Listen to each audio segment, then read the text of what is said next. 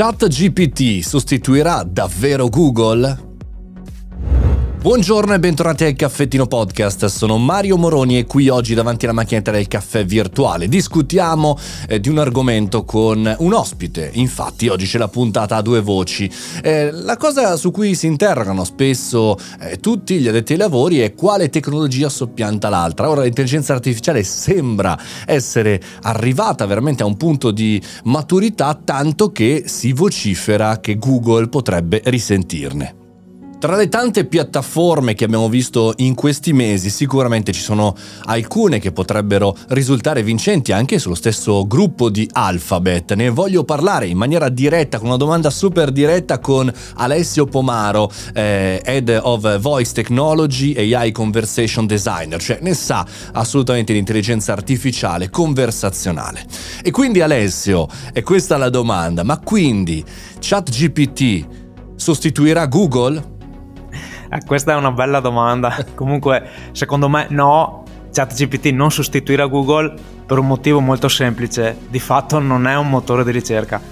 È un modello di linguaggio che non ha come obiettivo quello di dare informazioni aggiornate in base alla richiesta, che è di fatto il fine del motore di ricerca, ma ha come obiettivo quello di completare il testo che noi inseriamo in input. Chiaro. Tuttavia, grazie a questo fenomeno che accompagna questi modelli di linguaggio come ChatGPT, appunto, stanno nascendo degli ibridi molto interessanti che mixano proprio le migliori capacità di questi sistemi, quindi di fare la ricerca e di manipolare e utilizzare il testo. Ad esempio stanno nascendo You.com, è un esempio, ma il più interessante secondo me è sicuramente Perplexity. E come funziona questo Perplexity? Beh, Perplexity di fatto è un motore di ricerca conversazionale. Questa è proprio la definizione che danno loro del loro sistema. Quindi tu puoi fare una domanda e il sistema propone una risposta, proprio come farebbe un chatbot, e apparentemente diciamo come farebbe ChatGPT. Però in questo caso il sistema cosa fa? Elenca le fonti che hanno permesso di creare quella risposta. Quindi diciamo abbiamo un motore di ricerca che estrae le migliori risorse online per andare a rispondere alla domanda che tu hai fatto e un modello di linguaggio che le sintetizza in una risposta. Quindi diciamo otteniamo la risposta diretta, ma possiamo andare ad approfondire il punto che ci interessa. Inoltre vengono suggerite altre domande inerenti e ha tutto un sistema molto molto interessante di perfezionamento della ricerca. Allora, facciamo una prova, vediamo. Perplexity, come faccio a incontrare Mario Moroni? Vediamo cosa mi dice. Attenzione.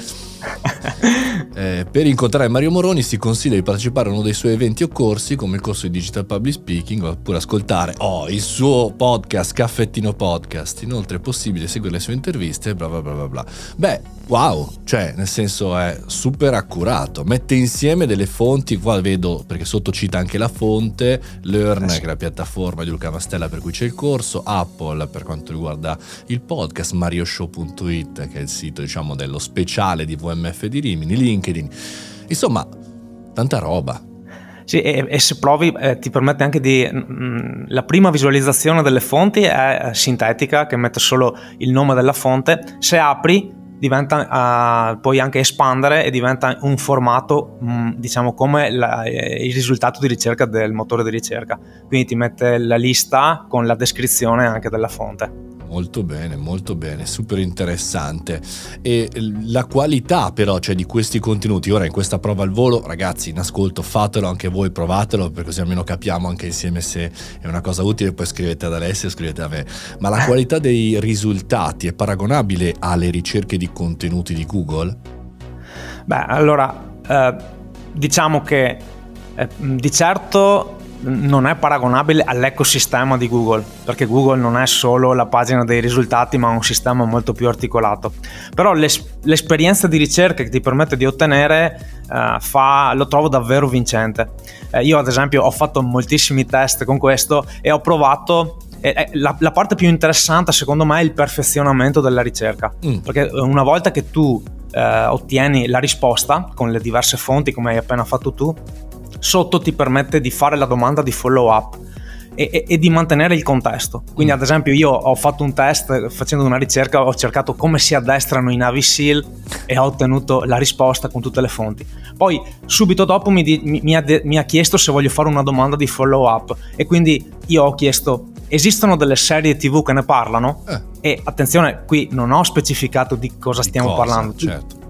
Lui mantiene il contesto della ricerca che ho fatto precedentemente e ho ottenuto dei risultati. Poi ho provato a fare la stessa azione su Google e io chiaramente possiamo ottenere lo stesso risultato, però in molti più passaggi, perché non c'è il mantenimento del contesto, e comunque anche Google, ad esempio, perché molti potrebbero dire: ma la risposta che otteniamo potrebbe essere similare al risultato in primo piano di Google. Però in realtà è molto diverso il concetto, perché il risultato in primo piano di Google è un'estrazione di una risposta da un risultato, mentre in questo caso abbiamo la sintesi di più risultati in una risposta, con la possibilità di approfondire le diverse fonti. Quindi è molto molto diverso e molto più interessante, direi. Super, questo è veramente interessante. Beh, immagino, però, anche perché l'ho intravisto in qualche news, anche abbiamo parlato nel Caffettino Podcast, che tutti un po' si stiano muovendo, no? C'è una news interessante anche che riguarda Google per quanto riguarda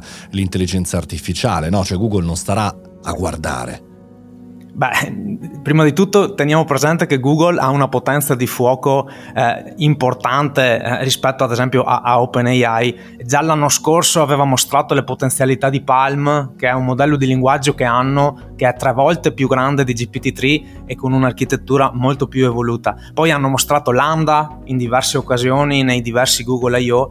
e recentemente dal laboratorio di DeepMind, diciamo che fa sempre parte del gruppo Alphabet, si parla di Sparrow. Sparrow è, probabilmente lo vedremo in beta quest'anno, però sono tutte notizie da prendere con le pinze, e si tratta della loro versione di ChatGPT. Sparrow non è una novità per chi segue questi sistemi da un po', già l'anno scorso ne avevano parlato, e però dalle dichiarazioni del CEO di DeepMind sembra chiaramente più potente, citerà le fonti. Wow. E attenzione, perché secondo me una leva importante che stanno utilizzando è la sicurezza. Quindi stanno facendo leva sulla sicurezza delle risposte che l'intelligenza artificiale mette a disposizione. Beh, questo è un elemento importantissimo, perché comunque lascia andare in avanti gli altri, no? E poi piazza nel momento giusto il pirata Jack Sparrow per andare a recuperare in realtà ed essere molto più sicuri. E poi chiaramente il nome Google e la potenza, come hai detto, è il modello di business soprattutto, che sarà tutto da rivedere. Senti, OpenAI invece a che punto siamo, visto che insomma ChatGPT4 sembra non appartenere all'anno domini 2023?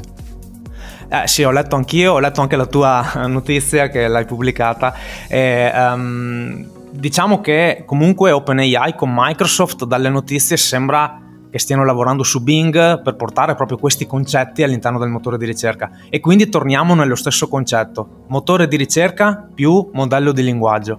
Quindi chiaramente non si hanno informazioni chiare su come vorranno ottenere questo mix, però sicuramente se riescono a trovare il giusto mix tra questi due elementi, diciamo che avrebbero un ottimo strumento per una partita che di certo sarà interessante. E non dimentichiamoci che entrerà in gioco anche Baidu fra poco, e magari altri player che ancora rimangono nascosti. Assolutamente. Quando hai detto Bing mi è venuto in mente la fiaba della buonanotte ieri sera con mio figlio, perché Bing è anche un personaggio trasudo molto più noto del motore di ricerca di Google. È vero.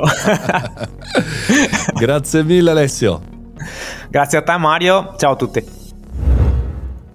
E questa è la puntata del Caffettino Podcast a 2 voci, spero vi sia piaciuta. Sto sperimentando, ma a me piace un sacco questa puntata, non vedo l'ora che arrivi il sabato. Non che le altre puntate ogni mattina alle 7 siano minori, però ogni tanto chiacchierare con qualcuno, insomma, non è male. Noi ci sentiamo domani per il super riepilogone, e anche lunedì dalle ore 7. Io sono Mario Moroni e questo è il Caffettino Podcast. Buona giornata.